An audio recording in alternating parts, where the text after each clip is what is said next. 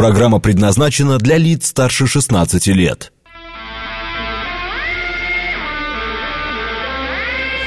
Восемь часов шесть минут, четверг, май, день двадцать пятый.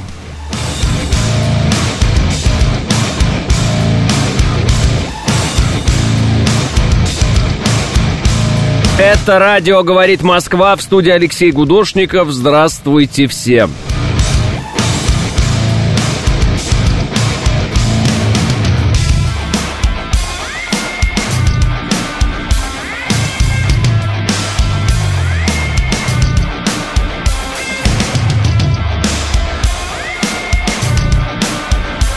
Четыре балла пробки в Москве. О движении пишите на плюс семь двадцать двадцать пять четыре восемь четыре восемь. И в Телеграм говорит МСК-бот. Чуть не забыл. Или забыл.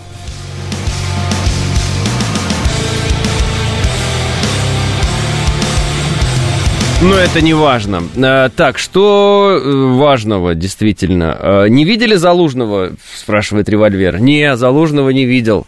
Но там интересная, конечно, история. Вчера опять искали всем миром Залужного, искали, и вдруг какая-то, значит, э, помощница там в ВСУ, уж не знаю, с чем она там помогала, вот, конкретно, какие тревоги она, помогала снять э, там, всем, в том числе и Залужному. Ну, в общем, она опубликовала пост, что, мол, да, что там эти орки, значит, ну, в этой стилистике всей, тупые там, это, сидят в России там, про Залужного пишут, все с ним классно, и фотку с ним. Э, оказалось, что фотографии от 2 мая, как выяснили очень быстро блогеры, которые нашли фотографии от 2 мая, другие из этой серии.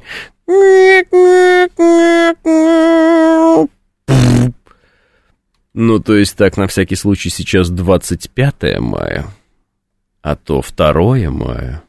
Разница, как говорится, колоссальная.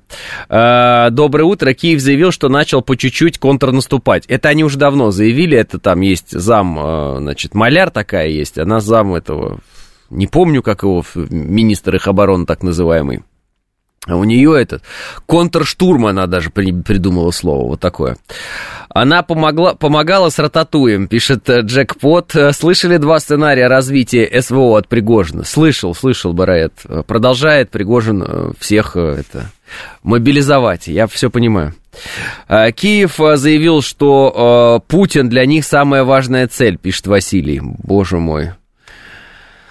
Ой, да Киев еще только не заявляет. Э, еще вот, что же у них там, какая-то, значит, киевская опять там, якобы, то ли политолог, то ли кто, то ли там представитель власти на каком-то ток-шоу э, сказала, если им сейчас дадут очень много оружия, то они Россию победят.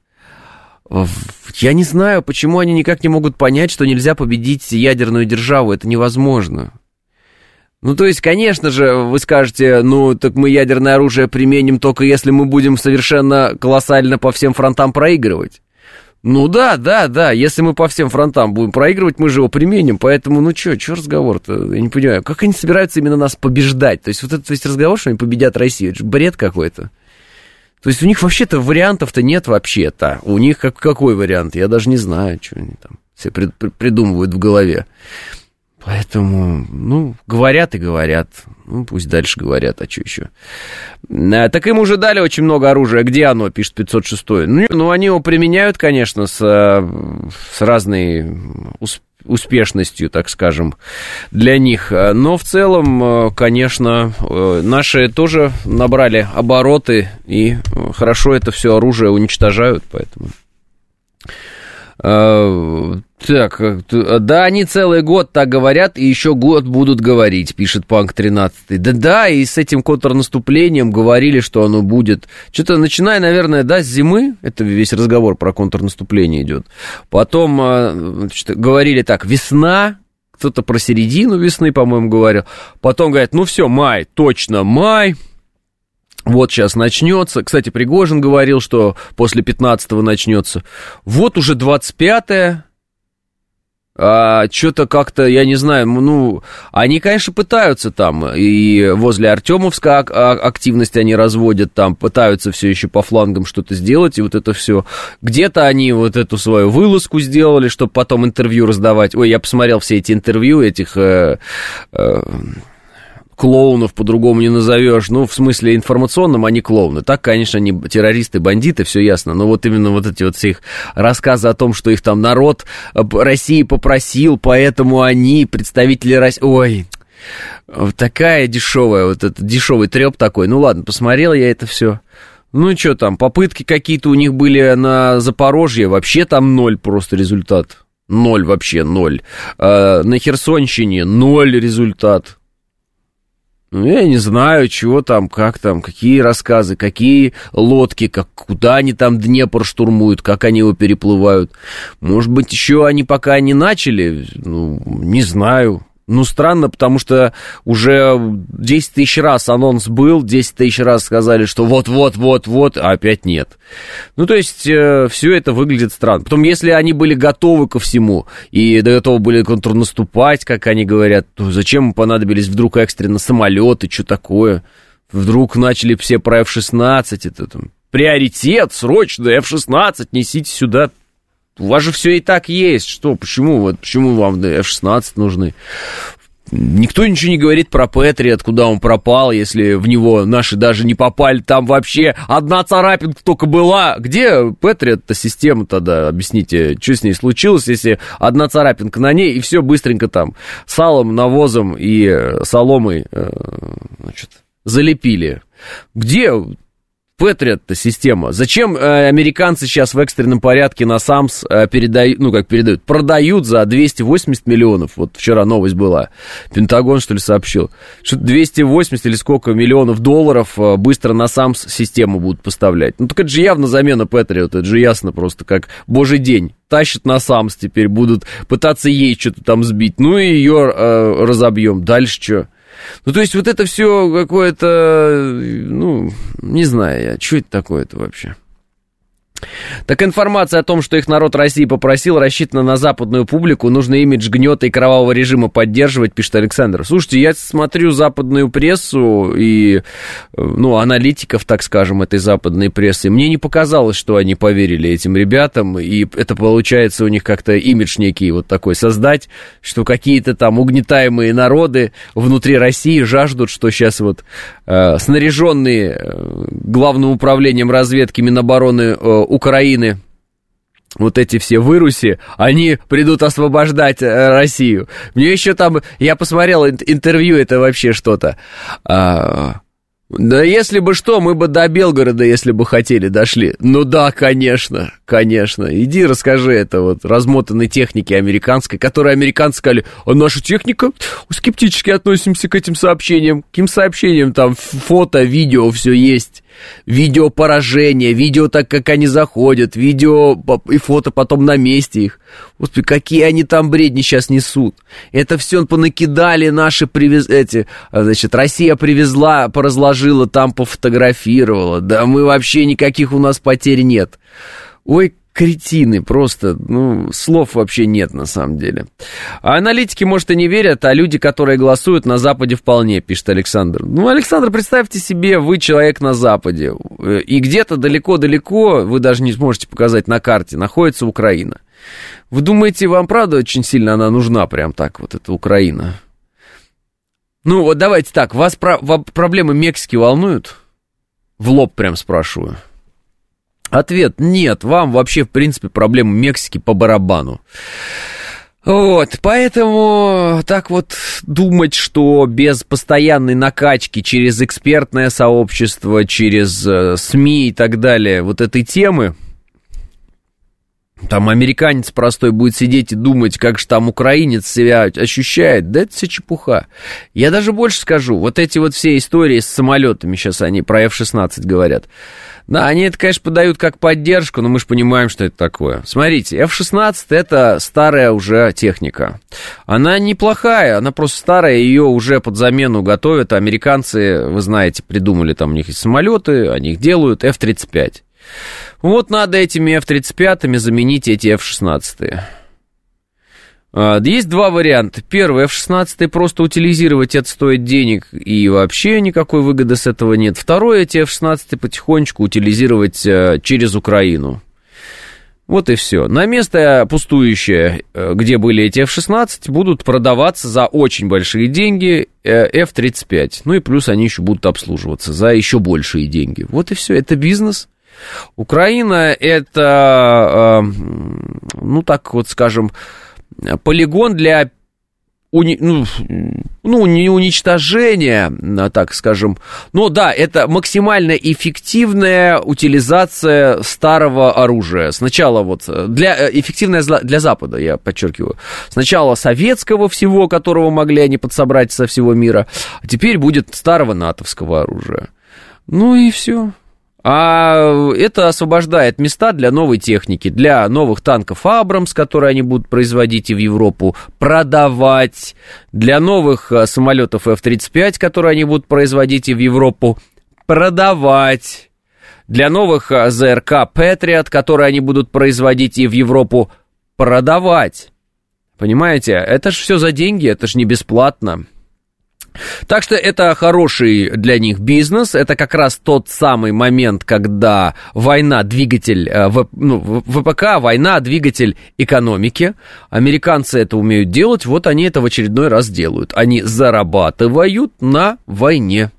Все очень и очень доступно и просто. Чем дольше Украина, Украина будет утили, самоутилизироваться и самоубиваться, тем больше получится у американцев заработать. И они это сделают. Вот и все.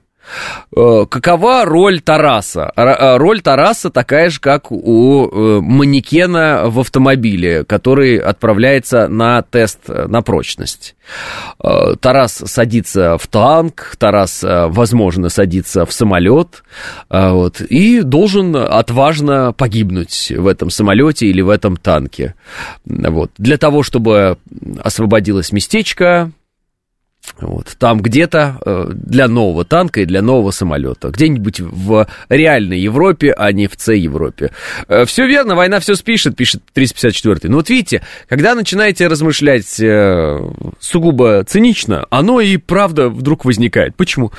Потому что те люди, которые принимают на Западе решения о, в кавычках, поддержке Украины, я ненавижу, когда наши СМИ говорят о, об очередном пакете поддержки. Нет или военной помощи. Это все не помощь, это все не поддержка.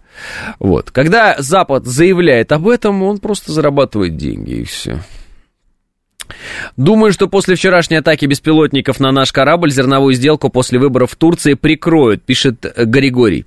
Григорий, я думаю, что ее должны были прикрыть э, после победы в первом туре Реджепа Таипа Эрдогана. Э, к сожалению, так получилось, что не сложилось. И вот второй тур. Соответственно, после второго тура э, я думаю, что это будет прикрыто. Единственное, что думаю, наверное, срок дотянут до конца. Ну, то есть, раз уж на два месяца, то на два месяца. Соответственно, где-то получится, что там, в июле, в середине июля это все и до свидания.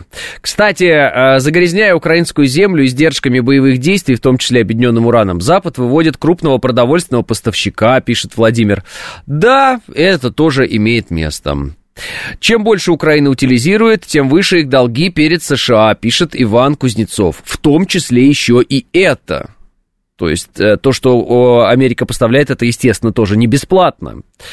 Даже имея маленький заводик по производству бинтов, и то можно обогатиться. Что уж тут говорить про танки и F-16, пишет доброжелатель. Конечно. Тем более мы не говорим про F-16 и про танки. Мы говорим про те самолеты и танки, которые придут на замену старым танкам, которые списанные уже, ну, списывают и закидывают на Украину. Вот о чем идет разговор.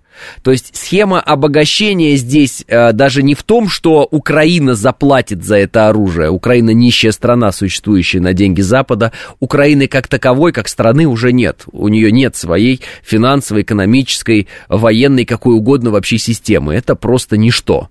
Полигон, еще раз. Соответственно, основной момент обогащения это не продажа Украине вот этой всей э, рухляди, а это э, продажа тем странам, которые поставляют Украине эту рухлядь, новый техники от американцев. Поэтому, когда американцы говорят, мы свои F-16 не дадим, но мы не против, чтобы другие отдали свои F-16. И мы тогда вам на замену дадим F-35. Дадим в скобках или, как бы, читай, продадим. Не бесплатно это все, естественно. Вот, в этом смысл. Поэтому давайте скорее все, что у вас со складов есть, отдавайте, и мы вам на замену дадим наши новые самолеты за деньги. Все. А вы у нас их купите, хорошие, новые, а старые отдайте Украине, они все равно уже старые. Вот он момент обогащения. А еще они выводят из мирового оборота напечатанные ими триллионы долларов, пишет H, э, так, или N. Так за старое оружие он с Украины тоже что-то э, получит, Сергей говорит. Возможно, да, возможно, нет, это не имеет э, такого коренного значения. Вот. Это не имеет коренного значения. А, но есть э, особо одаренные страны, а, типа прибалтийских, которые собирали деньги на то, чтобы купить американскую рухлядь и передать ее Украине. То есть, да, даже на рухляде у американцев умеют зарабатывать, это правда. То есть, вот, ну, так бы, э, в Европе, в принципе, вот я смотрю на европейские страны, то есть, американцев-то, э, их, да, вот управление понять можно, и они э, наглые, конечно, вот. Они, конечно, враги нам, но, по крайней мере, они понятные ребята. То есть предъявить им претензии, что как вы можете так делать, вот, что же вы за идиоты, не получается. А вот европейские страны, это суть придурки прямо. Это а, люди, которые самоубиваются об стену. Ну, то есть, прям идиоты. Конечно же, европейские страны раздражают гораздо больше, потому что мы понимаем, что США, ну да, кукловод, но этого никто уже и, по-моему, не скрывает.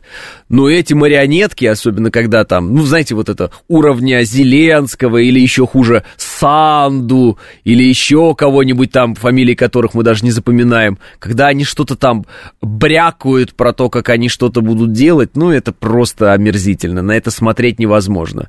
Ну, то есть даже на лопоухого Сунака смотреть невозможно, да? Но он хотя бы называется премьер-министром Британии, так, ну, вроде что-то собой представляет, да, персонаж, хотя, конечно, нет. Но вот эти вот заявления Санду о том, как она арестует президента Путина, если он прибудет в Молдавию, ну что это за блевотина абсолютная какая-то э, смысловая? Просто откуда эти все дебилы вылезли? Кто их вообще породил, так скажем. Ну, и интересно, должны ли со стыда сгореть эти люди? А почему США так легко могут зарабатывать, а мы только а, можем так легко терять, пишет Сергей. А, почему? Мы тоже могли бы на этом зарабатывать, но мы находимся сейчас в другом положении, поэтому мы на этом зарабатывать не можем. Вот и все. Потому что для того, чтобы зарабатывать на том, на чем сейчас зарабатывают США, мы должны какую-то страну на границе США годами напичкивать американофобией, годами воспитывать там людей десятилетиями в антиамериканском ключе, мы должны их вооружить и, самое главное, убедить их в том, что они могут победить США, представляете, вот мы должны найти вот таких вот дураков на границе с США. Как показывает практика, таких дураков на границе США найти невозможно. Потому что, в принципе, найти что-то подобное Украине на планете Земля в данный момент не представляется возможным. А, понимаете, это же уникальное местечко, в принципе. Вот. Э, поэтому, ну, как бы, по интеллектуальным способностям правителей местных вы же можете сделать выводы. По интеллектуальным способностям э, журналистов, так называемых местных, ну, вы же можете сделать выводы. Это крайне ужасная э, история деград... ну, деградации, да, к сожалению, части нашего народа. Ну, вот посмотрите, до чего может каждый из нас докатиться при определенных обстоятельствах. Да, я потому что уверен, что если бы мы шли тем путем, который был задан нам в 90-е, сегодня у нас бы здесь тоже была точно такая же Украина со снесенными советскими памятниками и так далее через запятую. Поэтому, собственно, докладываю. Э, Украину найти на карте сейчас очень и очень тяжело. Посмотрите, э, раньше говорили про европейские страны, которые себя как-то не очень хорошо проявляют. Ну, там про нас говорили, про Украину. Белая Африка, да, мол, вот африканские страны несознательные, да, все у них плохо, вечные перевороты, войны, еще что-то. Ну, смотрите, сегодня африканские страны уже обращаются, например, к России э, и к другим странам, говорят, давайте мы поможем, мы будем посредниками в урегулировании конфликта. То есть э, сегодня э, Украина заняла место некогда вот Африки, и сегодня фраза «Белая Африка» теряет всяческий смысл – всяческий смысл. Поэтому если где-то в Африке сейчас полыхнет что-то типа Майдана, скорее логичнее будет говорить «Черная Украина», а не «Белая Африка». Поняли, да, о чем я говорю? То есть Украина — это э, ужасная черная дыра сейчас на э, лице планеты Земля, э, где вот этот абсолютная какая-то паранойя, шизофрения, бреды вот эти вот, они индуцируются с каким-то страшными с какой-то страшной силой, и никак эта индукция не может завершиться. Ну, то есть, э, ну, не поймите правильно, они до сих пор удерживают якобы там где-то Артемовск, ну, чтобы вы понимали они, э, у них нет главнокомандующего, э, он у них, э, ну, по данным, например, вот вчера источник новостей говорил, что он попал в ситуацию такую, что ракета рядом с ним там где-то, или под ракетный удар, в общем, и трепанация была, и вроде бы по результатам этой операции он не сможет вернуться к работе. Они начинают публиковать фотографии месячной давности, чтобы всех убедить, что он живой, с ним все в порядке. Ну, то есть, э, э, что, ну, проверяется, ну, за секунду, и вчера это было сделано. Покажи, кстати, эти фотографии, вот у меня этот пост лежит э, в Телеграме. Кто не может сейчас посмотреть в, э, в эфире, просто зайдите ко мне в Телеграм, Телеграм называется Гудошников. Ну, понимаете, они все их убеждают, что за Залужным все в порядке, мы с ним пообщались, поговорили. Да покажите одна, один раз прямое включение Залужного. Один раз по актуальным новостям. Вот один. Нет. Значит, э, э, все уже всем понятно. То есть это люди, которые э, мало того, что врут, много, да, про свою историю врут, про положение дел в армии врут, про своего этого главнокомандующего, да, этого Залужного врут. Про все врут абсолютно. Вот э, сказали, на 8 миллиардов им поможет Корея Южная. Это вот заявление на самом высоком уровне было. Корейцы вчера это опровергли, говорят, мы вообще не оговаривали никакие суммы. Вообще не было такого. Какие 8 миллиардов? О чем речь? Э, опровергаем это заявление. То есть они везде врут, они постоянно придумывают. Им приходится жить вот в этой альтернативной реальности, где они побеждают, где они там что-то удерживают, где они завтра возьмут Россию, там поделят на куски. Им приходится придумывать в ГУР МО Украины вот этих вот каких-то отряды там якобы а, российских а, повстанцев, которые якобы освобождают освобождают там какие-то земли, и их якобы об этом просят наши жители. Они придумывают флаги там, э, как это, господи, как они, флаг там Белгородская Народная Республика у них там флаг. Ну, то есть они пытаются подражать э, э, тому, э, что в определенный момент совершенно естественным образом произошло в ЛНР и ДНР, когда народ восстал против э, переворота в Киеве, да, вот этого абсолютно незаконного и антиконституционного. Они думают, что если они распечатали флаг с названием, которое подражает ЛНР и ДНР, то сейчас на э, Брянщине или Белгородчине сейчас все их обнимать побегут и, ой, освободители пришли. Интервью свои дают, где они говорят, что они до Белгорода могли бы дойти. Это а, вранье, а, еще вранье, еще и сверху вранье, и постоянное, постоянное, постоянное это вранье во все стороны, абсолютно. Это такая дыра сейчас, в которую улетает вообще все. Та дыра, от которой вы не дождетесь ни слова правды вообще. Почему? Ну, потому что они понимают истинное положение вещей, и они понимают, что срок их очень и очень и очень ограничен. И они пытаются биться вот в этих конвульсиях каких-то, да, агонизируют просто и что-то пытаются сделать. Ничего они не сделают уже. Им конец. Как стране, я имею в виду. 8.30 новости.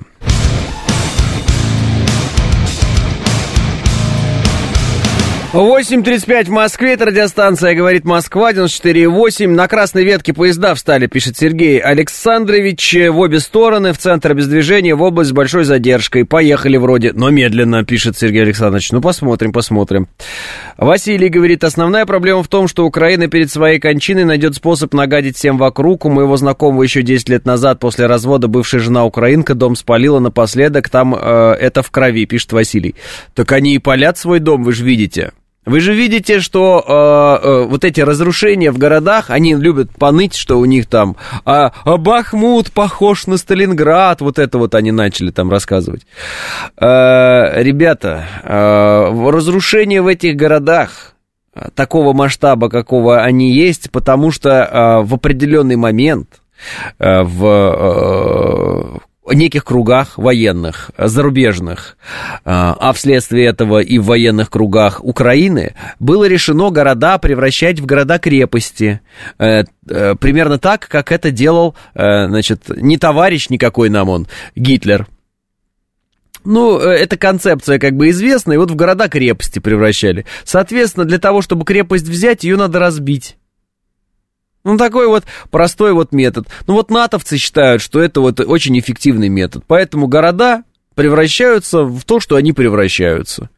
Если бы э, украинцы э, вместе с наемниками, всеми этими серыми гусями и прочим отребием со всего мира, значит, э, выходили бы в чисто поле биться, и, во-первых, от них бы уже ничего не осталось, а во-вторых, э, и города были бы целые. Но э, тактика ВСУ заключается в том, чтобы э, спрятаться за мирным населением и э, прятать свою технику среди домов в городах. Это такая фишка. Патриот свой вонючий надо ставить в центре Киева обязательно. Понимаете? Потом изо всех сил стрелять во все стороны своими ракетами, чтобы половина из них позбивала собственные дома. Вот такая фишка у них. Так они, так они воюют. И этому уже подтверждений не просто много, а бесконечно много. Так было в так да везде так было. Во всех городах, где э, заходили наши бойцы, везде так было. Все время они э, в этих городах за каждым домом, под домом, э, чуть ли там не в подъездах прятали эти, свои, свою технику. Вот и все. И э, уже давно найдены все эти э, документы натовские, которые советуют, э, как правильно размещать, э, да, как прикрываться, по сути, мирными людьми. Все это уже давно известно, вот эти этажи. Когда тяжелая техника это первый этаж, потом несколько этажей это мирные люди, потом, значит, на крыше вот эти гранатометчики, э, снайперы, минометчики э, и те, кто может заптурить, ну вот эти все. Все это уже давно как бы известно. Да и потом обвинять Россию в том, что сравняли с землей такой красивый город, пишет Пабло. Да, необычайной красоты абсолютно, конечно, э, города. В том смысле, что, э, как и все советские города, они примерно одинаково все выглядят. Э, вот. И все равно надо все заново строить, тем более учитывая отношение Украины к собственным городам на протяжении многих лет. Берите в свою прогу соведущего или приглашайте в гостей в эфир. Вам уже трудно одному тянуть, слишком вторично интересно стало слушать, пишет Виталий. Ежедневно просто пережевывать всем известные новости, но так себе инфа. Вы думаете от того, что кто-то придет в мою студию, появятся какие-то новые новости или что? Так что, Виталий, э, ваше мнение очень ценно для нас. Пожалуйста, оставайтесь на связи, мы вам обязательно перезвоним. А, а, потому что они считают, что тот факт, что мы не стреляем в мирных нашей слабостью, пишет Алексей.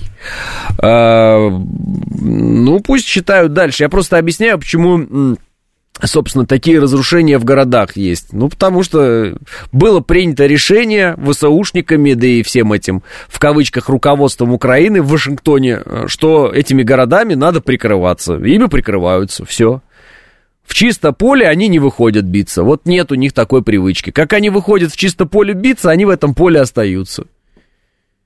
Ну, у них были там попытки каких-то прорывов куда-то по чисто полю, ну, там, на юге. Ну, все, и там это все быстро заканчивается очень. Все их попытки.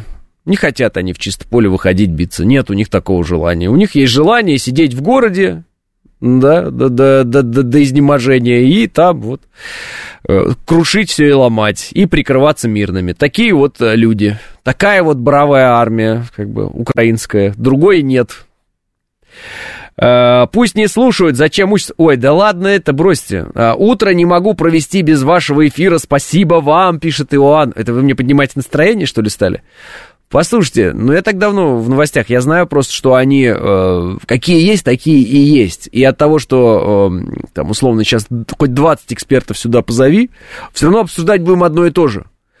Я же еще и помимо того, что на радио работаю, на телевидении работаю. И вот мы с вами сидим, обсуждаем что-то, потом я иду в эфир на телевидении, и э, там обсуждаем все то же самое. Более того, потом я каждые пять секунд сижу, смотрю новости в Телеграм. Далеко не каждую из них я выкладываю в свой Телеграм-канал, который называется «Кудошников», чтобы вас всеми новостями в мире не тревожить. Знаете такое, да? Аккуратно я подхожу к этому делу, чтобы вы не пропустили то, что, на мой взгляд, главное. Вот. А, а так вот уровень тревоги не множу. Нет такой у меня привычки. А, раньше, кстати, вот тоже как все, сразу, сразу надо было. Ну ладно, не суть. Все это, все это одно и то же. И потом э, дома сидишь, там, не знаю, родителям позвонил. Начинаешь обсуждать все то же самое, что в эфире обсуждал. А что еще обсуждать-то? Вы, правда, ну серьезно, а что еще сейчас обсуждать? Ну, правда, ну я не знаю. Ну, можем Тину Тернер обсудить. Хотите Тину Тернер обсудим? Тина Тернер умерла, слушайте. Тина Тернер умерла. Вот, есть черный юмор по этому поводу, но не по поводу Тины Тернера, а по поводу события. Вот. Никак не порочит э, Тину Тернер. Значит, шутка такая. Э, Владимир Зеленский был готов вылететь э, на похороны Тины Тернер, но в последний момент представители певицы отказались прислать самолет. Вот сейчас только что прочитал в одном из телеграм-каналов, к сожалению, сейчас не запомнил в каком, так бы еще и, ну, как бы его прорекламировал немножко, смешная шутка. В том смысле, что Зеленский летает на чужих самолетах, что это такой всемирный попрошайка, как известно. Вот, ну, Тина Тернер, Тина Тернер. Очень рада за Кипелова, молодец Валерий, пишет э, Мельникова Елизавета. Ну вот, кстати, да, заслуженный артист России, наконец-то Кипелов. Я вообще, честно говоря, удивлен, что раньше такого не было. А, то есть, смотрите, сначала идет заслуженный, а потом ведь народный, правда? Ну, то есть, по-моему, заслуженный это первая ступень, а народный это еще круче, правильно? Ну, насколько я, мне известно. И э, Валерий Кипелов получает заслуженного артиста сейчас – а, по-моему, там Басков и Филипп Киркоров, они давно уже народные. Да или нет? Я вот просто хотела сказать. Сейчас вот подождите. Э, так, э, заслуженный, заслуженный и э, народный. Вот. Что выше? Угу. Сейчас мы выясним. Звание народный на, ну, пишут, на порядок выше, ну, не на порядок, выдается за особые заслуги. Вот видите, значит, э, Кипелов заслуженный артист. А, а вот э, народные артисты э, России. А, вот тут подпись «Живые». Э, вот это, конечно, звучит интересно. А, ну, так вот и не, най- не найдешь. Ну, не знаю. Ну, короче, по-моему, же этот вот, Филипп Киркоров же, это заслуг... это, это он народный, по-моему, артист. И мне кажется, это так, ну, я не при... без претензий к Филу, но Вал, по-моему, ну, как бы не уступает. И, по-моему, даже э, надо не только заслуженного, по-моему, надо прям народного дать. Нет, вам так не кажется? Вот. А, нет? Мигрантов надо обсудить, тема назрела, район Белая дача, э, там русский бунт, пишет Резник. Да, серьезно, бунт прям. Э, давай что-нибудь из Арии в честь этого, пишет Джекпот. Так может не из Арии, а из Кипелова что-нибудь уже тогда, что-нибудь из нового. Например, я вам когда-то включал э, песню «Непокоренный». Это про Ленинград. Но можем и из Арии. Давайте что-нибудь такое, что могло бы э, сочетаться с новостью. Вот э, предложите какую-то такую песню, которая бы сочеталась с новостью. А, древнерусский воин Борисыч. Ну, она такая, это сейчас мы будем э, рыдать с вами. Зачем нам? Давайте, может быть, что-то Косово поле? Ой, ну Косово поле это вообще, это тогда мы тут в слезах утонем с вами, слушайте, это невозможно такое слушать. Я, кстати, мне недавно выпал какой-то певец, абсолютно вот на улице, крымский, по-моему, какой-то парень, он пел вот э, просто на улице певец Косово поле. Очень такой чистый голос у него, прям, ну что-то какая-то фантастика. Я же всем друзьям э, разослал. Какой потрясающий. А, и он, по-моему, слепой, если я не ошибаюсь. Но так он поет. Я прямо э, удовольствие такое получил. Так, может быть, штиль, может быть, не для меня, может, Косово поле. Э, я здесь, пишет Анна, я здесь это парень слепой в Феодосии на набережной, пишет Рус. Наверное, Феодосий. Ну, в Крыму я запомнил. Ну, это вообще, какой он молодец, как он класс. Так, бой продолжается, замкнутый круг. Новый Кипелов очень грустный, пишет Помбон. А, а, типа встань, страх преодолей. Встань в полный рост. А, слушайте, а какая же песня-то мне больше всего нравилась-то? Там что-то по сюжету. А может, это она и есть? А давай встань, страх преодолей. Вот, э, наверное, про нее, может быть. А, нет, что-то там про всадника смерти, что там мчится, что-то... Давайте, вспоминайте быстрее, время, время, время, господа. Э, да, господин ведущий. Что-то всадник войдет, входит, что-то там, бары-бары-пым. Ой, даже не по... По дороге в ад. Вот, по дороге в ад. Устроит вас песня? Мне, мне очень нравится она. Давай, по дороге в ад. Садник мчится, лицо. Следуй, да, следуй за мной. Не, ну давай не, не живое выступление, тем более это вообще не Кипелов. Нам нужно э, ария, когда там солистом был Кипелов, э, и, соответственно, э, следуй за мной. Точно, следуй за мной. Да, вот оно. Да, вот сейчас будет, ребята, ребята, сейчас будет. Да мы, я чувствую, мы не остановимся потом с вами. Давайте. Ой.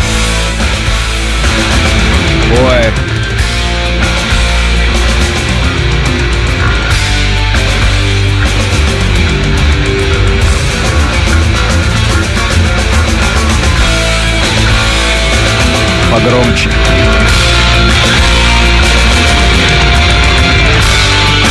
Все равно ощущение, что это живой концерт. Ну ладно, сейчас послушаем.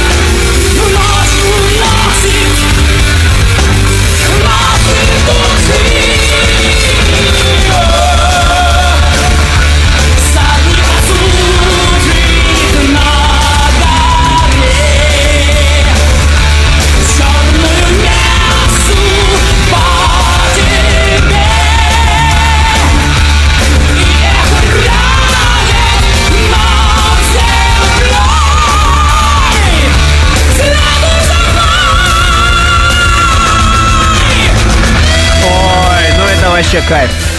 Фу! ребята, ребята, ну ладно, хорошо, это там потом проигрыш долгий, о, вот это вот все. Ой, слушайте, ну это точно заслуженный артист, я считаю. Это просто с кайфом абсолютно.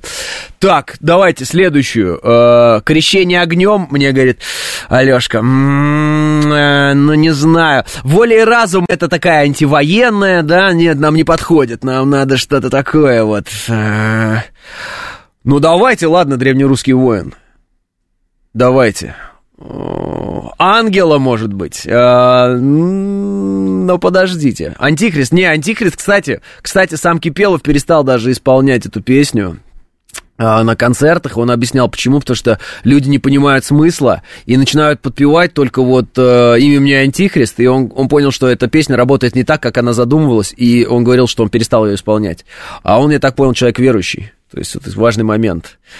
А, вот, а, 1100 Э, может быть, дай жару, может быть, горящая струна, может быть, верим в свободу. Э, вот. Ну, верим в свободу, такая она, знаете, э, расслабленная. А мы сейчас что-нибудь с вами такое. Колизей это не Кипелов поет, поэтому смысла нет. Улица Рос, улица Рос немножко тематика неподходящая. Вот. Ну, давайте, короче. Есть? Врубай. О, вот здесь вот в этом и высокие появились наконец-то, да.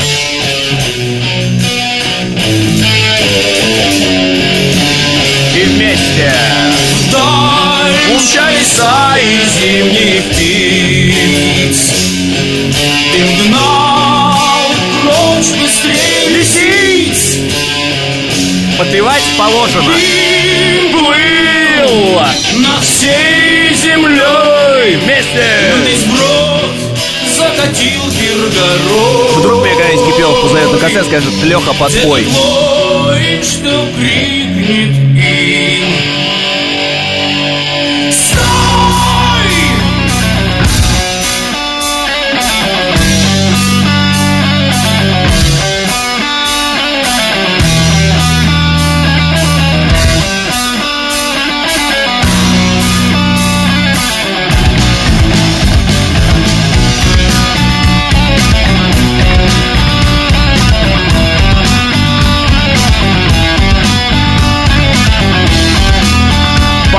тем, кто не переносит металл, можно отключаться. Текст послушайте, это про наших, про бойцов.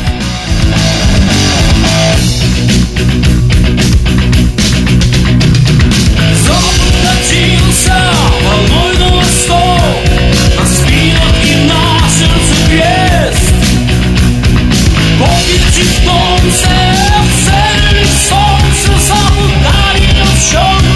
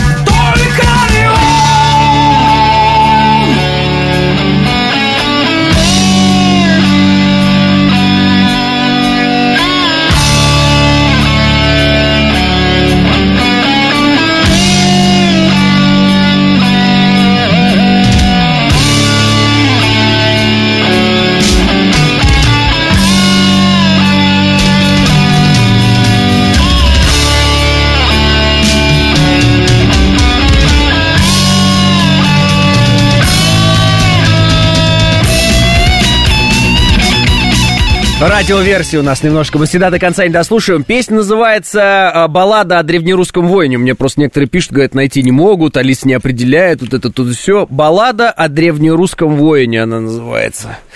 Ой, ну я ее подпевать не могу, потому что я не могу себя э, пересилить эмоционально вообще. Просто она такая песня, я прям когда слушаю, меня прям изнутри прям разрывает. Не могу, каждый раз я просто...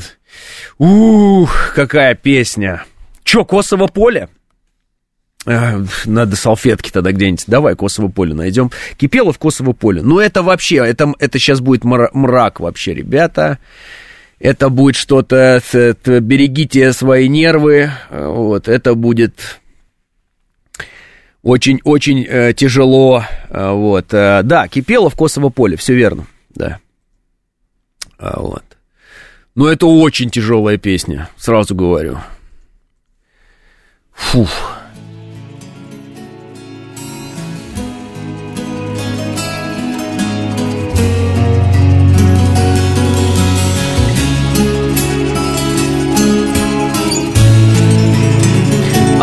Вещь, пишет Вячеслав. Это уже не Ария, это уже Кипелов отдельно. Но Ария это, конечно, вещь. Без разговоров. Мое поле без конца и края Мое поле кровью напоенное Что случится в будущем, я знаю Поругания, купола сожженные. Что случится в будущем, я знаю. Поругания, да купола сожженные. Не покинуть мне святую землю. Я вернусь в нее звездой упавшую Вместе с ветром пролечу я тенью. Над разбитым сердцем войска нашего. Вместе с ветром пролечу я тенью. Над разбитым сердцем войска нашего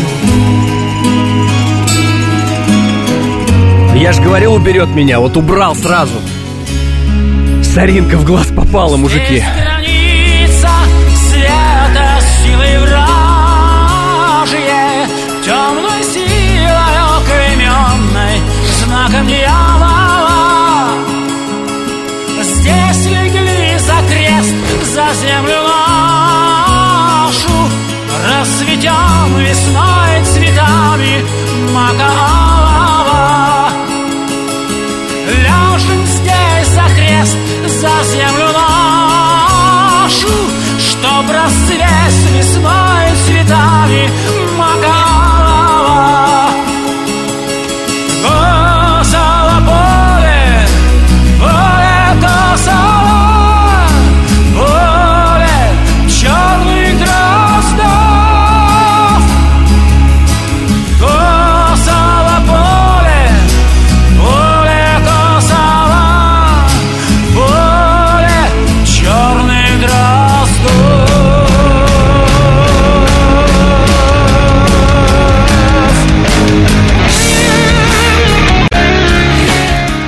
Панк 13 говорит, нормальная песня, а это просто дождь на лице.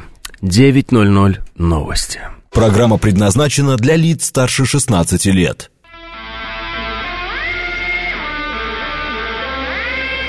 9 часов 6 минут, четверг, май, день 25.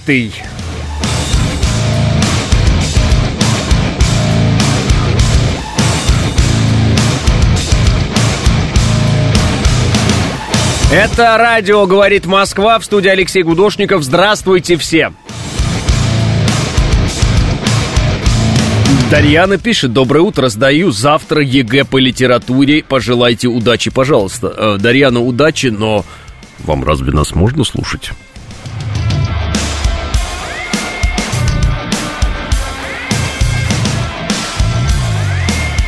Кстати, я вообще считаю это верхом несправедливости, что э, адекватных, классных, э, умных, э, замечательных, красивых отчасти э, ведущих слушать нельзя, а всяких в интернете матерящихся через слово тупорей, которые даже просто истории наши не знают, можно слушать. Вот как так? и смотреть. Несправедливо, неправильно, дорогие друзья, нехорошо. Вот надо, мне кажется, Роскомнадзору по этому поводу задуматься. Ну вот почему вот так получается, что всякие матершинники э, слабоумные, они, значит, пожалуйста, без всяких ограничений могут вещать, а классные парни вот ограниченные, и их нельзя слушать, потому что они вот так... А, ну это как добро, добро и зло борются, да, это когда, э, когда ты кричишь, ну почему ты его не убьешь, а он, потому что я джедай, а джедая не убивают. И после этого, естественно, Сид встает и убивает этого джедая, и ты такой, нет! Вот так, ну что же ты его не убил? Ну, потому что если я его убью, я сразу стану ситхом. Да что ж такое-то? Ну, вот эта вот сцена где-то с электричеством. Поздравляю, пишет Дмитрий. А, да вы правы, пишет Нурик. Ну вот согласитесь, странно, да? Э, был на концерте Кипелова как раз на презентации Косово поле. Они там с симфоническим оркестром играли, аж мурашки по коже. Ставлю знак э, равенства с «не для меня», пишет Виталик. Э, Нас, Алексей, подросткам нужно слушать, пишет Наталья. А, на, а вас, меня?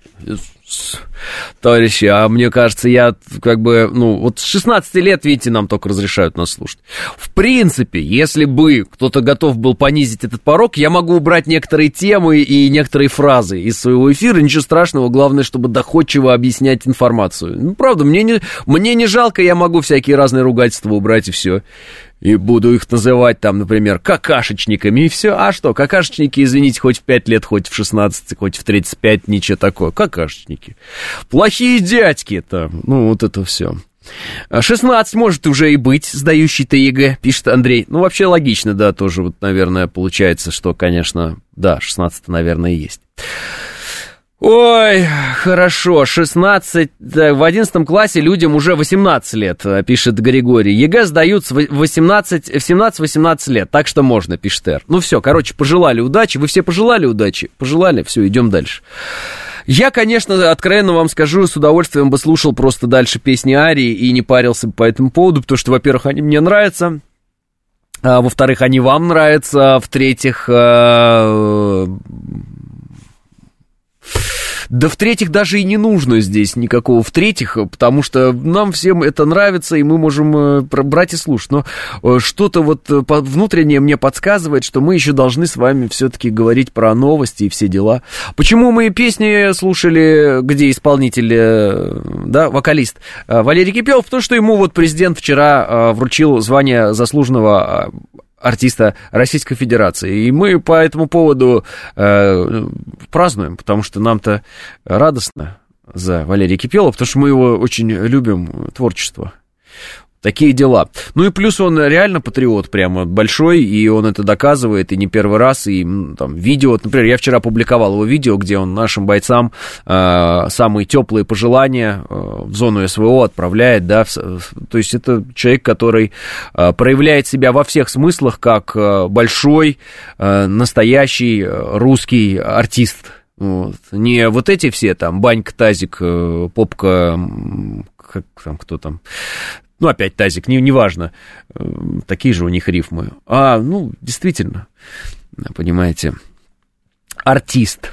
Э, Кадры задержания диверсантов, которые хотели подорвать 30 опор ЛЭП э, в районе двух АЭС, э, публикуют сейчас средства массовой информации разные. Так, так, я посмотрю. Ух ты, а кадры сильные, поэтому сейчас, дорогие друзья, я это вам э, выложу в свой телеграм-канал.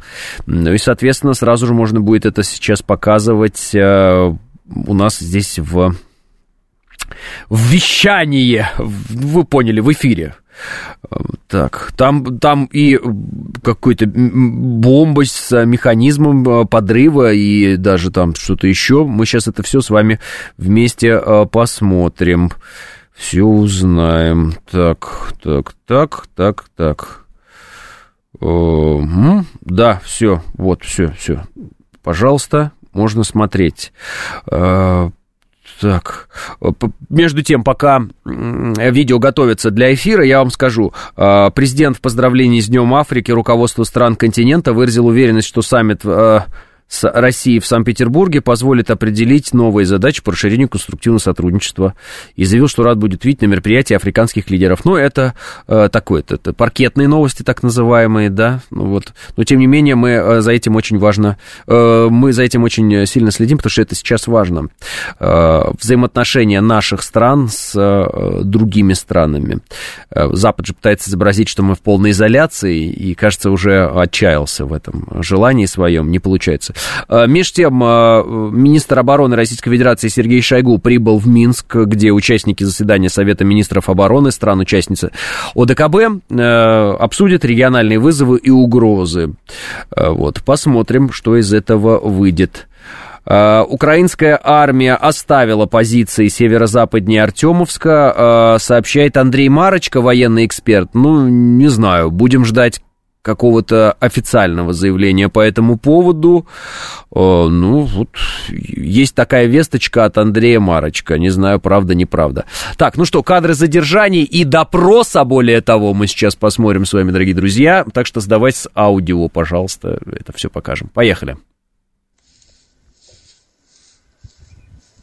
Вот э, опоры ЛЭП, это уже работают наши вот, саперы, вот, собственно, показывают, как это все было сделано, заминировано. Вон там механизм, вот взрывное устройство. Вот это уже разминировано.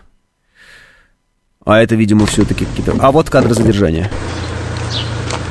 Ну, кадры задержания всегда примерно одинаковые. Так, будем надеяться, что там не будет ругательств.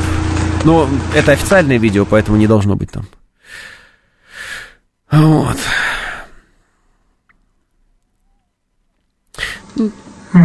Показания. Я Масток Александр, 78 -го года рождения. 78-го. Гражданин Украины. А. Э, у меня позывной механик. Подписали одновременно я Усатенко и Кищак. Соответственно, На чистом Усатенко Макс, у Кищака ЮБК.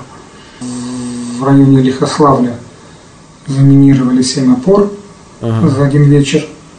Э, на второй вечер выдвинулись в сторону, на второй день выдвинулись в сторону Ленинградской области, заминировали.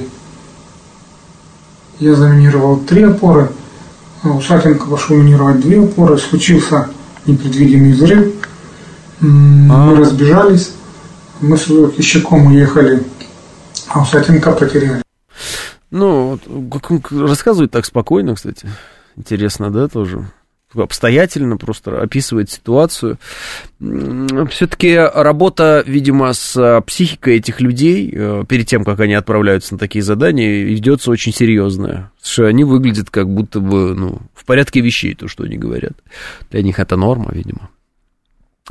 А, выглядеть и говорить абсолютно нормальным человеком. Прикинь, пишет Рим. Да-да-да, это самый, самый э, такой э, тонкий момент, о чем говорили. И вот эти вот азовцы, всяческие террористы, садисты ужасные, за которыми известно там преступления, э, в разговоре на камеру обычные люди. В этом весь как бы шок ситуации, что ты вот так вот ничего не поймешь глядя э, на человека, ты ничего не поймешь. То есть вот эти вот э, карикатурные злодеи из кино, их в жизни-то не бывает.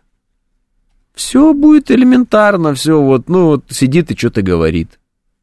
Террористы, э, ну, террористы, террористы. Кстати, в этом смысле, кто смотрел кадры, ну, например, ну, это в некотором смысле, кстати, похоже на то, к какой тактике сейчас переходят ВСУшники, да, ну и вообще Украина, вот к этой террористической тактике. Если кто видел там захват террористами э, в, еще во времена Чеченской войны больницы, вот, э, и, собственно, там террористы же тогда интервью раздавали, э, и так устроено было, были средства массовой информации российские, что они вот там интервью эти брали, там вот все тоже ничего, вот так на них смотришь, а, ничего такого особенного.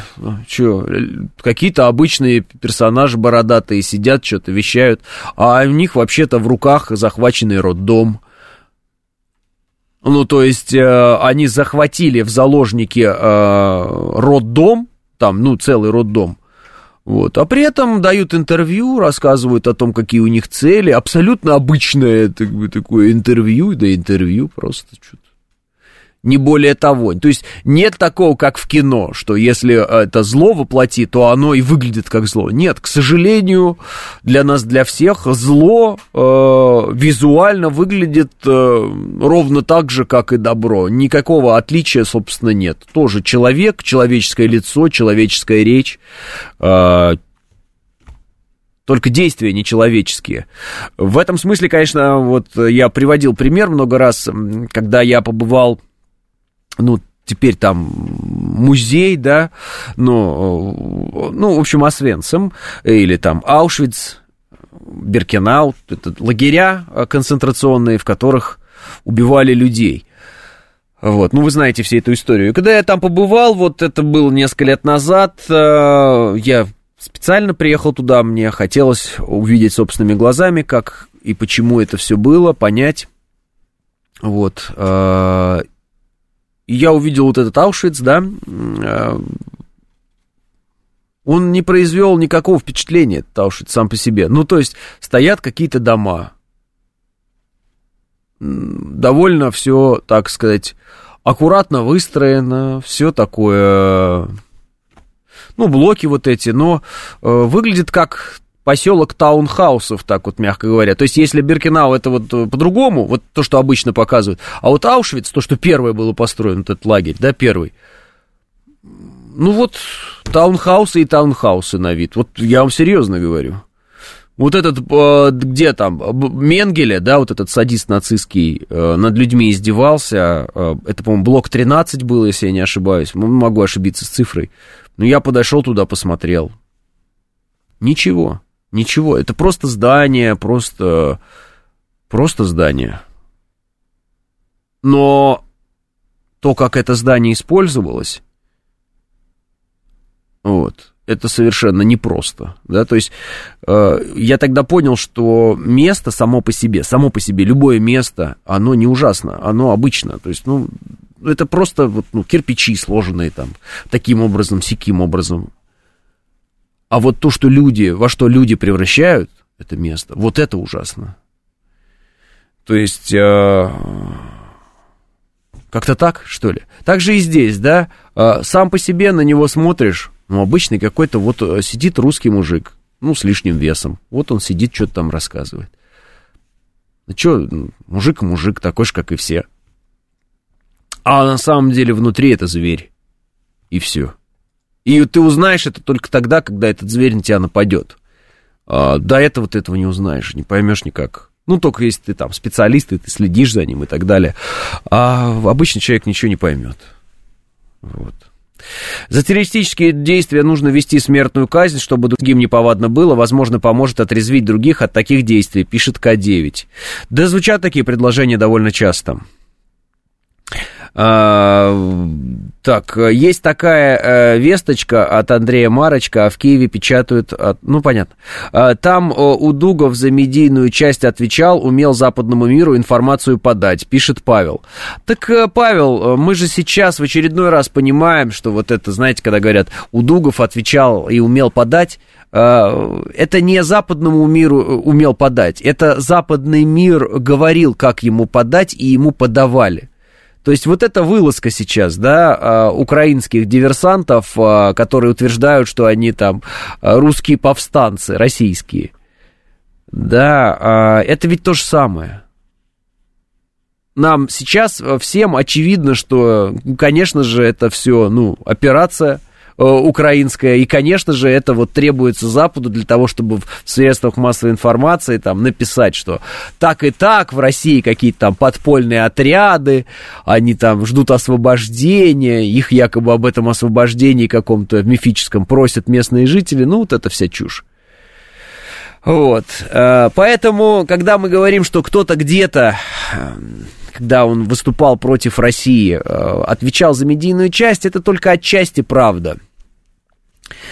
Все равно э, картину глобальную формировали, естественно, СМИ глобальные. А глобальными СМИ э, тогда и сейчас, тогда были и сейчас остаются западные СМИ в основном. Вот. И они все время складывали этот пазл, да, и они же в своих этих СМИ э, печатали, что вот, как же это они там, гуманитарные бомбежки, э, ну, что-то такое, Югославия, я уже даже эти формулировки все не воспроизведу сейчас, вот, э, э как демократические, гуманитарные, ну, в общем, они придумывали и распространяли информацию о том, что когда они бомбят, это очень хорошо, да, это все здорово, это демократия. По этому поводу очень много есть, э, к сожалению, печального, но юмора. Э, объясните миллионам слушателям, что пожизненная страшнее казни, особенно на рудниках. У вас же в Солилецке э, черный дельфин, пишет дед Бажан. Э, гуманитарные бомбежки были, да, пишет Панк 13. Ну вот, ну вот. Э, я подозреваю, что мой внешне няшный муж на самом деле маньяк-убийца, пишет Анна. Ну, смешно. Вчера опубликовал номер части, опубликовали номер части ВСУ, которой приписаны эти, эти якобы повстанцы. Это обычные наемники, как и из других стран, пишет Ксю.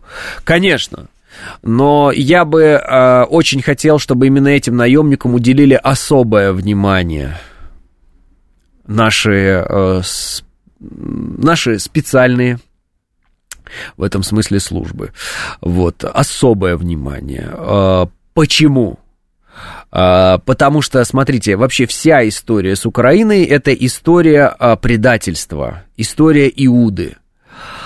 Но эти персонажи, вот эти конкретно, да, и беглые из России всякие разные нацисты, а они именно нацисты, то есть они этого даже никогда не скрывали, на всех на этих персонажей, кто морды свои засветил, есть досье, это абсолютно точно нацисты, абсолютно, без каких-либо колебаний можно это заявлять, это первое. Второе, значит, э, они сбежали в Киев, и третье, они работают на ГУР-МО Украины, которая, в свою очередь, работает на спецслужбы Запада. То есть это не просто предательство, это предательство, наверное, даже в Кубе. Почему? Потому что, первое, они предатели нашего народа и советских воинов-освободителей. Раз. Два, они предатели сейчас той страны, которая их родила и воспитала это два. И три, э, собственно, ну вот, то есть они на всех, на всех параметрах, и личных, и на, пара, на, на, на, на уровнях страны, личность страны и глобальной, они предатели. То есть они еще и западные подстилки. То есть это вообще кромешная, ужасная, мрачная э, картина. Поэтому я предлагаю э, тем, кто обязан по долгу службы работать по этому направлению, уделить особое внимание именно этим людям. Может быть, зря я их называю людьми. А, а если бы этих якобы повстанцев лишить гражданства России, то кто они будут? Э, пишет, да как, Ксю, да какое гражданство России? Там далеко не у каждого из них, во-первых, оно есть. А, ну вот, например, Дмитрий нам присылает. Алексей Левкин, которого подозревают в участии в нападении на Белгородчину 22 мая 2010 году, был признан невменяемым в Твери, проходил по делу об убийствах, разбое, надругательстве над могилами и экстремизме в составе Тверской националистической группировки. Большинство его товарищей получили многолетние сроки. Он отделался условным, был признан невменяемым. После принудительного лечения его отпустили в том же 2010 году. Теперь он вот изображает э э, какой-то там легион, освобождающий Россию. То есть психопат, невменяемый, которого, ну, отпустили, а все остальные сидят. Э, участвовал в убийствах. Это освободитель России. Ну, ну, вот чтобы было понятно. И вот это досье на каждого из этих персонажей есть. Кому не лень, можно в интернете искать, читать и э, приходить к одному и тому же выводу. Ни у какого другого вывода у вас не получится, кроме того, о котором вот я сейчас сказал. Левкин ничего не осознает, он невменяемый, он больной человек, пишет Игорь. Да, но он не просто теперь невменяемый, если, допустим, мы его признали невменяемым. Он теперь невменяемый, э, который опасен для общества. А это значит, что если его и лечить в этот раз, то лечить его уже пожизненно. Тут как бы по-другому никак не получится.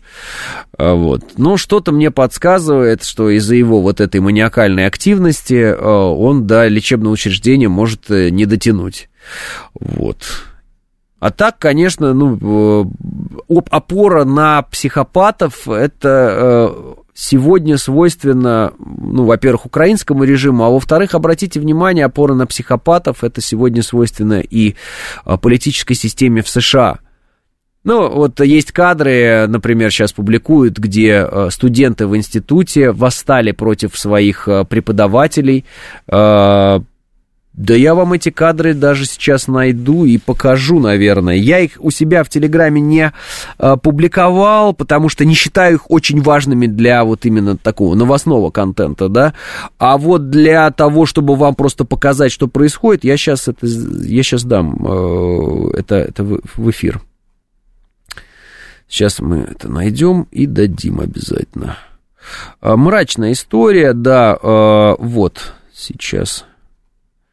Так.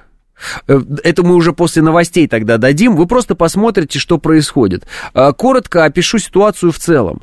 На Западе в определенный момент людей с тяжелыми, как на мой взгляд, психическими отклонениями, а, вдруг начали называть нормальными, и людей нормальных стали заставлять подстраиваться под ненормальных людей.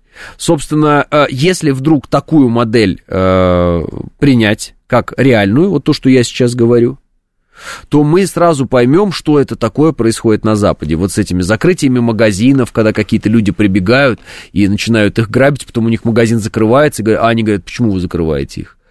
И потом вот эти картиночки отдельно я вам покажу, э, в общем, там, борьба за права, как идет в Америке. Это уже будет после новостей, там просто будет три разных видео. Вы просто посмотрите, чем занимаются сегодня американские студенты на занятиях, и что они э, делают, э, и там, какие вещи они демонстрируют преподавателям, и вы поймете, что случилось. То есть, или есть видео, где например, ну, некоторые люди, уже облеченные властью, э, устраивают некую манифестацию в э, ну, законодательных органах, так скажем, Соединенных Штатов Америки, и ну, там человек просто орет. Вот стоит за трибуной и просто орет. Просто а вот так делает а бесконечный крик просто истеричный. То есть даже это не слова, не то, что он там громко говорит эмоционально, как-то какие-то речи произносит. Нет, просто а вот так делает. И все аплодируют, это все на видео снимают. То есть э, проблема какая произошла? В определенный момент э, так сильно заигрались в толерантность и э, такое, скажем, а, терпимое отношение к, ко всему, что оказалось, что и психов теперь э, надо терпеть зачем-то и им подыгрывать. Э, вот, как по мне, что случилось в определенный момент э, в некоторой части западного общества. И, кажется, они это не собираются останавливать, они хотят это множить. И я думаю, что это ни к чему хорошему в любом случае не приведет. Э, свои выводы вы сделаете после того, как мы, во-первых, послушаем новости свежие, а во-вторых, покажем вам вот те видео, которые я обещал показать. Сейчас новости.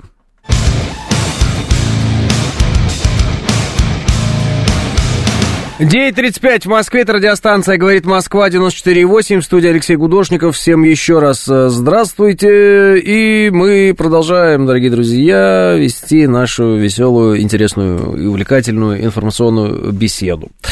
Так, так, так, э, что у нас еще интересного? Главы Министерства обороны России и Беларуси подписали документы, определяющие содержание нестратегического ядерного оружия России на белорусской территории, сообщает Минобороны Белоруссии. Так, порядка четырех с половиной тысяч мирных жителей эвакуированы из Артемовска и Солидара. Многие ждут возможности вернуться в свои дома. Об этом сообщил мэр города Шахтерска Александр Шатов, в административном подчинении которого находится Солидар, и куда планируется отнести освобожденный Артемовск. По его словам, небольшая часть эвакуированных выехала в другие регионы России, но основная масса размещена в населенных пунктах ДНР. Но это, наверное, раньше выезжали, да, или, ну, вряд ли же, да, сейчас.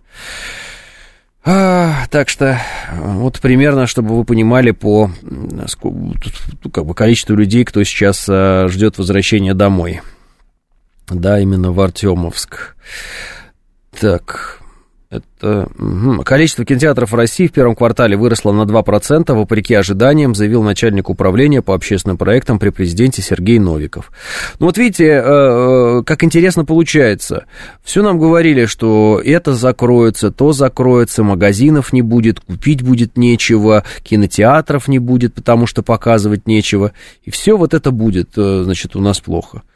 Почему-то открываются новые кинотеатры, почему-то открываются новые магазины, почему-то одежда э, есть, она какая-то просто другая, какие-то другие названия, но какая разница-то?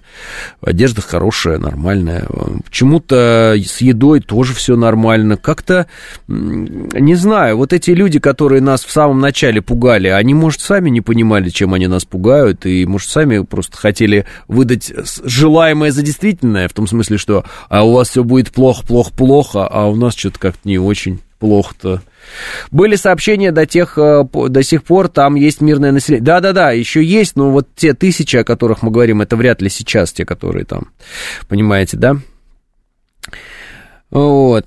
Так что как-то как вот так. Э, и я вот думаю, а в чем же наша жизнь, да, если вот давайте, да, так немножечко отойдем от военной тематики, а в чем же наша жизнь изменилась э, с точки зрения быта? Что же вот чего у нас нет из того, что было, и вот оно пропало? По-моему, все есть. Ну, наверное, вопрос цены, но цена электроника, в общем, я как вот покупал электронику какую, ну, в основном электронику, которую я покупаю, это телефон, да, ну, где-то как 100 стоил iPhone, вот такой там какой-то Pro Max, который я брал, он сейчас так 100 и стоит, новый, вот, а, да и Машины дорого стоят, но машины, они подорожали в три раза, как в пандемию, так они в три раза дороже и стоят. В принципе, вот оно и все. Я часами не могу заплатить в магазине, пишет э, Григорий. Да, понятно, может быть такое, потому что вот эта Apple Pay отвалилась у нас система, да? А что кинотеатры? Я лично не кино туда ходил смотреть, на свидание вообще пофиг, что показывают, пишет Абелив. А, кстати, никогда не понимал, зачем в кинотеатры ходить на свидание по одной простой причине. Ты же все равно э, что-то смотришь, что-то тебя отвлекает. Не знаю. Мне кажется, э, приятнее на свидание, особенно в эту погоду, ходить э, на улицу. Ну или там темнота в этом смысле. А, а, а. а но есть, но есть все, но цена сильно подорожала. Ну, цена не подорожала, видимо, а повысилась. Причем не только на вашу электронику, но и продукты питания. При этом зарплата вообще, э, зарплата вообще не выросли, пишет М13. Да, индексация, конечно, если в сфере э, там, ну, бюджет, у бюджетников-то она обязательная, у остальных, конечно, оно может быть такое. Вот пока э, начальство не решит, ничего не будет. А начальство оно и не собирается решать. Вы, наверное, М13 э, не бюджетник, вы, наверное, в какой-то частной организации работаете. Только, ну, честно напишите. И поэтому, скорее всего, у вас вот как был заработок там, я не знаю, 5 лет назад, так он и есть, да, М13? Вот как вам положили зарплату когда-то, там, может, 10 лет назад. Так оно, так оно и есть. Вот. К начальнику идти как-то не с руки, да, вот М13. Да, совершенно верно, совершенно верно, пишет М13. Ну вот я о чем и говорю. А, да, частники э, игнорируют э, вот этот вот э, момент с тем, что есть инфляция. А так вот, если посчитать, ну, допустим, инфляция, ну, пусть там в среднем в год она была, там, не знаю, последние 10 лет, ну, не знаю, сколько она была, пускай 6%. Это значит, за 10 лет 60%, правильно? Инфляция. Ну так. А повысили ли ваша зарплата на 60% за последние 10 лет? Но если вы э, бюджетник, то, скорее всего, вам вот на инфляцию обычно и повышали, там, плюс-минус, там, все время добавляют. А если вы не на государство, так скажем, в прямом смысле работаете, да, все мы в любом случае работаем на государство, то вот э, шиш вам с маслом да, а не индексация. Никакой индексации для вас не существует. Вы можете больше заработать только одним способом, больше работая, устраиваясь на большее количество работ и, про, и прочее, прочее, прочее. Но фактически, если, допустим, да, э, вот там э, в среднем, допустим, 6% была инфляция последние там 10 лет, и вы потеряли на этом, ну, как бы, вы не, вам не повысили э, доходы на 60% за эти 10 лет, вы, получается, просто э, обеднели на эти 60%, что ли, можно так сказать. То есть, да, вот э, такой момент, не знаю, вот у нас государство в этом смысле как-то будет, может оно это регулировать или нет, или это все должно регулироваться рынком, а как-то вот работодатели частные, они вообще э, их привлекают или не, не привлекают э, к тому, чтобы они, ну, как бы, стимулируют их к тому, чтобы они как-то там, учитывали вообще инфляцию в этой жизни, что она, в принципе, существует. То есть, наверное, для себя, когда они что-то делают, они, наверное, учитывают инфляцию. Но вот для своих работников они учитывают инфляцию или нет? Мне просто интересно. Вот. Залужный убит, пишет Флайн Томагавк. Да черт его знает, но последняя попытка у украинской стороны доказать, что э, Залужным все в порядке, обернулась э, э, большим провалом. И эти фотографии мы сегодня показывали, этого провала. А, я бюджетник индексирует на смешные 3 гроши, пишет э, Артем. Артем, на смешные, на не смешные индексирует. Имейте в виду, те, кто не бюджетники, им вообще никто ничего не индексирует, в принципе. Вы просто поймите это как, как данность примите. Просто вообще не индексируют и все. И никогда и не индексировали. Все. Просто типа, а зачем? Да? Э, бюджетникам добавляют существу, э, суще, существуют копейки. Да копейки-то копейки. Какие вот вот. Ладно, бюджетники, придется вам кое-что объяснить в этой жизни. Эм, вы, наверное, просто очень богатые, поэтому для вас деньги это копейки. Смотрите. Человек, допустим, зарабатывает ну не знаю, ну пусть 100 тысяч рублей для удобства счета. И, например, инфляция 6%, например, в год. И, например, ему добавляют эти 6% в год, э, вот, чтобы покрыть эту инфляцию. Это будет, внимание, 6 тысяч рублей прибавки в год. Сущие копейки. Но за 10 лет это будет 60. Ну как вот это объяснить-то? Конечно, если зарплата 10, мы понимаем, что в год будут прибавлять только 600 рублей.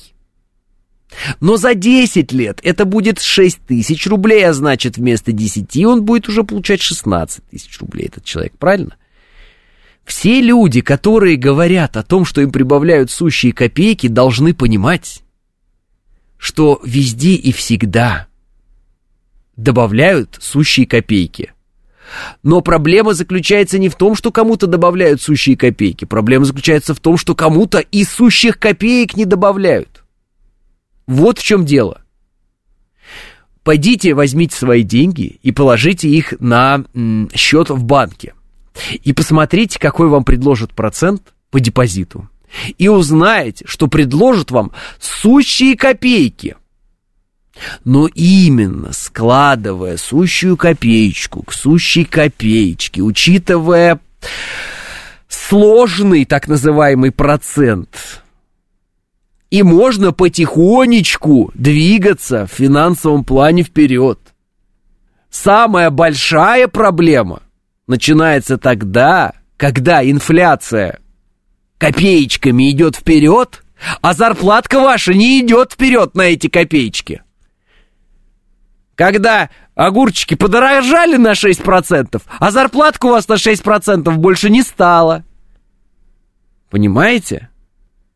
Потому что когда зарплатка догоняет инфляцию, допустим, и э, прибавочкой раз в год эта инфляция, допустим, плюс-минус покрывается, ну, понимаем, что не всегда, но тем не менее, это значит, что вы остаетесь примерно на одном уровне финансового благосостояния, ну, или хотите, можете это охарактеризовать как один уровень финансовой бедности, несостоятельности, благосостояния или благонесостояния. А вот когда на эти процентики маленькие-маленькие вам вообще ничего не поднимают никуда, и у вас зарплата стоит на месте, вы становитесь, внимание, беднее год от года. Поэтому жаловаться, что вам добавили копеечки, не надо. Потому что их добавили хотя бы. А вот другие, вот это, например, М13, наш слушатель, ему вообще ничего никогда не добавляют в принципе. И он каждый год в результате того, что инфляция это продолжается, а у него зарплата стоит на месте, просто становится беднее, беднее, беднее и беднее. Никто ему никакую индексацию производить не будет. Поэтому, когда кто-то жалуется на государство и говорит, ой, государство проиндексировало на сущие копейки, ну, вы возьмите свои 10 тысяч и положите в банк и посмотрите, сколько у вас получится с этих 10 тысяч в год заработать. Ну, так, плюс-минус, обычно все пользуются, каким у нас главный банк, это Сбербанк, ну, там примерно 6% вы заработаете. 6% от 10 тысяч рублей, это 600 рублей вы заработаете. Смешно же, да, казалось бы. Ну вот так вот оно работает. Никто вам нигде никаких повышений в 2-3 раза делать никогда не будет. Все предложения на рынке из разряда вы получите 1000% прибыли, значит, что вы эти свои 10 тысяч просто теряете, и все. И кто-то их забрал и исчез. МММ это. Государство это не финансовая пирамида, оно не функционирует по принципу, э, значит, финансовой пирамиды. Все. Поэтому реальное повышение может быть там 6%, 7%, 3%, 2%, 4%.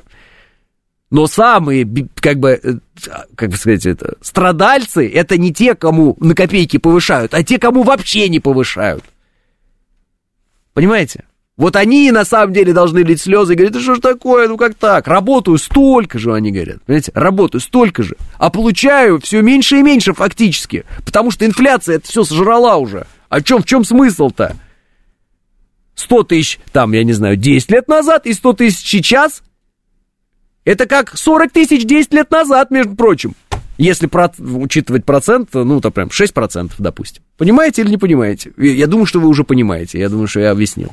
Э, уроки финансовой грамотности с Алексеем Гудошниковым, понимаете? У бюджетников зарплата стоит из мизерного оклада, а дальше надбавки, а индексируют оклад. Вот копейки получаются, пишет Поле. А Поле, а не у бюджетников. Зарплата состоит из э, мизерного оклада, непонятных э, каких-то где-то тоже надбавок, для того, чтобы потом пенсия была э, там э, никакая примерно. Вот. Ну, еще и не индексируют. Поняли, да? Я не к тому, чтобы вызвать, э, не тому, чтобы сказать, что бюджетники в масле катаются, в сыр в масле катаются. Нет, я к тому, чтобы вы понимали, что те, кто на частников работают, у них тоже не, как бы не сахар ситуация. И даже, может быть, и потяжелее. Вот в чем дело. И просто надо учитывать. Плюс еще отсутствие соцпакета, да, отсутствие гарантий, там каких-то трудинспекций никакие тебя не защитят, выкинуть тебя и все. Какие-нибудь договоры корот, на короткий срок, которые заключаются, да, без каких-либо вообще гарантий для самого работника. Ну, просто раб лампы. Давай, шараш, как говорится. Заболел, твоя проблема, все, другого найдем. Ну что, мне рассказывать вам, что ли? Поэтому, э, как бы, да-да, государство не самые щедрые платит зарплаты, это всегда так было и всегда так будет, но у государства максимальные гарантии может дать в сравнении со всеми остальными. Ну, элементарно, вот я попытаюсь привести пример. Есть вариант э, ценных бумаг, которые, например, торгуются на фондовом рынке. Ну, вы знаете, вы все прекрасно знаете. Есть облигации, например. Есть государственные, есть корпоративные. По корпоративным облигациям вы можете получить доход выше, но есть опасность, что корпоративные облигации вместе с, те, с той корпорацией, условно, да, фирмой, которая эти облигации выпустила в оборот, она просто сгорят, сгорит эта фирма и сгорят ее облигации, ну, ноль будут стоить. А есть облигации федерального займа. То есть это ценные бумаги, как бы, э, которые выпускает государство. Не какая-то корпорация, там, не какое-то э, предприятие частное, а э, государство. И все прекрасно везде знают, и все об этом всегда говорят, что ОФЗ это самый, ну, как бы, самый крепкий вариант и самый безопасный из всех возможных облигаций в любом государстве, в котором есть. Вот все. Частник умрет первым в любом случае. И да, так оно и есть. Соответственно, если ты хочешь заработать быстрее, ты вкладываешься в корпоративные облигации, но у тебя больше шанс прогореть и остаться с голой дупой. А если ты вкладываешься в ОФЗ, у тебя больше шансов, что ты не останешься с голой дупой, но и зарабатывать ты будешь дольше, меньше, и, может быть, помрешь вообще, не заработав ничего, потому что времени слишком много пройдет. Так же и здесь, работая на государство, ты получаешь большие гарантии своей социальной защищенности, но меньшую зарплату. Вот это традиционная такая вещь. Но зато тебе говорят, точно, индексация точно будет. Она будет вот на эти копейки, но она будет, старик. Они тебе говорят, она точно будет. Гарантируем вам, она будет. И делают, и выполняют эти обязательства. Обратите внимание на это. Понимаете, да, о чем я говорю? Пример еще один. Есть, например, какие-то военизированные структуры, куда вы можете пойти, будучи человеком э, военного склада, да, и обладающего определенными навыками, и получать там некую зарплату за ведение боевых действий. И эта зарплата, она может быть выше, чем э, в регулярных вооруженных силах Российской Федерации. Но! Но! Того социального пакета, тех ипотек военных, ля-ля-ля-ля-ля-ля-ля-ля, там не будет. Собственно, когда начались военные действия в зоне проведения специальной военной операции, и в том числе и, э, так скажем, частники военные э, начали активное участие принимать в этих действиях, встали эти вопросы да, встали вопросы по мемориальным кладбищам, встали вопросы по соцобеспечению и так далее, и так далее. То есть государство, оно может быть, конечно, вот так вот золотом на вас сверху не сыпет. Но государство это тот, как бы, институт, если так можно выразиться, который э, может дать самые крепкие гарантии в этом государстве, в котором вы живете. То есть вот примерно так крепче никто не может, если, если мы не смотрим на другие государства, у которых может быть крепче экономика там и так далее. И они тоже вам дают гарантии, они там выпускают облигации, вы можете их покупать. Ну, как показывает практика, иногда так может оказаться, что вы у них купили облигации, а они вам заморозили счета. Ну, вы поняли, прикол, да, это американцы, например. То есть, все, если вдруг в какой-то момент государство рушится, то это значит, что все остальное уже мертвое. Все. Все остальное уже давно, значит, в пыли валяется, там, в слезах. Все заново надо строить. Вот оно так. И никак иначе. По-другому не бывает. Э, пожар на строительном рынке АКОС по Минскому шоссе, пожарные расчеты и задымление, пишет Владимир Бонд. Спасибо, Владимир. Э, риск обратно пропорционален доходности для всего так. Кто не рискует, тот не пьет шампанского, пишет Олег. Правильно. Но мы говорим о нестандартной ситуации, потому что один из слушателей нам пожаловался. R, R13 подписывается, или M13 подписывается слушатель. Ну, вы поняли, в общем. Ситуация, когда ты работаешь на частника, а не на государство. То бишь ты жертвуешь соцпакетом для того, чтобы лучше зарабатывать, а в итоге получается, что ты лучше не зарабатываешь потому что индексации нет, соцгарантий нет, пенсии нет, ничего нет. И потом ты отказываешься в определенный момент у разбитого корыта и говоришь, а почему у меня такая пенсия маленькая? А потому что, дорогой товарищ, э, ситуация складывалась следующим образом. Твой работодатель платил э, копейку одну, в нуж... внос за тебя делал. Белая твоя зарплата была никакая практически, по минимуму, а все остальное проводили по серым схемам, и ты об этом, в принципе, наверное, знал, только моментик не учитывал, что если что-то проходит по серой схеме, это значит, что и пенсия твоя, как бы, не растет. Это значит, что ты здесь и сейчас якобы получил больше. Но человек устроен таким образом, что если ему предложить потерпеть и потом получить больше, или э, сейчас взять, но чуть меньше человек берет сейчас. Это психология, и многие об этой психологии человека знают, на этом построили э, там и бизнес и так далее, и состояние сколотили. Ну, такая вот есть история. Ну, вот все эти пирамиды, МММ, да, все эти Блиновские и прочие, они на этом работают. Вот обещая, что вот, вот здесь и сейчас вы разбогатеете. А, скучные а, инвесторы, там, да, вот а, люди, которые там, десятилетиями добивались своих огромных состояний, а их, их никто не слушает, они никому не нужны, потому что э, у них рецепты очень у, такие. Надо взять э, в долгую, и через 30 лет вы 30 лет? Зачем я пойду вон, э, послушаю Блиновскую, э, настроюсь э, на хорошую волну, куплю биткоин какой-нибудь еще ни с того ни с сего, какого-нибудь еще дурака послушаю, и вот разбогатею моментально. В итоге на биткоине обеднели, настрой не помог, все это 0, 0, 0, 0, 0 провалилось. Богатая Блиновская, богатые те, кто криптобиржу основал, потому что вы на ней торговали, они с оборота деньги делали, они от того, что они этот, вкладываются в какой-то биткоин или что-то подобное. Ну и все. А вы... А вы, как всегда, вот, ай, я-то думал, что вот. Ну, не успел я выскочить, в следующий раз повезет. Я не расстраиваюсь, это было наукой, я просто учусь.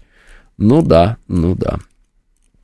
Крипта, та же пирамида, кто успел, тот разбогател, пишет Михаил. Ой, необдуманные кредиты тому пример. Сейчас возьму, а там а, трава не расти, пишет 54-й. Да, и потому-то и там тоже ведь кажется, ой, да что там проценты какие-то, да, копеечные, подумаешь там, ладно, процент всего там, не знаю, 10%. Ничего себе, за 10 лет это 100%. 10%. Когда кто-то берет себе кредит, потому что он, э, э, ну, как сказать, мягко говоря, когда кто-то берет себе кредит и думает, что процент там 10 для кредита или, не дай бог, 15, это немного, э, я так скажу этому человеку, а найдите хоть один вклад, который можно открыть под 10, а то и 15, ну, давайте, под 15%. Вот найдете хоть в одном банке вклад под 15%. Не найдете никогда. А знаете, что это значит? А это значит, что спред, ну, можно это спред назвать, 5%, 50%, давайте так. Ну, не 5%, а, да, 5%, либо 50%, если в сумме смотреть. Вот и все. Короче говоря, дорогие друзья, такие вот у вас э, дела у нас. Ростовщиков в топку, пишет Лис Хитрый. Да-да, все так говорят, кто сам не догадался, как правильно делать. Самый быстрый заработок попросить у космоса на восходящую луну. Инфа соточка, пишет Гусь за Русь. Срочно идем участвовать в марафоне пенсионных желаний, посылаем свою энергию в соцфонд, пишет э, Антон. Э, ОФЗ есть под 11%, спокойно можно найти, пишет Григорий. Э, да-да, Допустим, вы ОФЗ под 11%, конечно, найдете, но по какой вы цене найдете ОФЗ под 11%? И когда вы будете покупать ОФЗ под 11%, сколько вы сразу же заплатите? И сколько вычтется у вас фактически процентов от конечной суммы? И будете ли вы в плюсе в этом смысле? Э, хорошие бумаги, они хорошо и продаются, и э, там люди тоже не дураки сидят, заработать хотят. Но смысл вы поняли.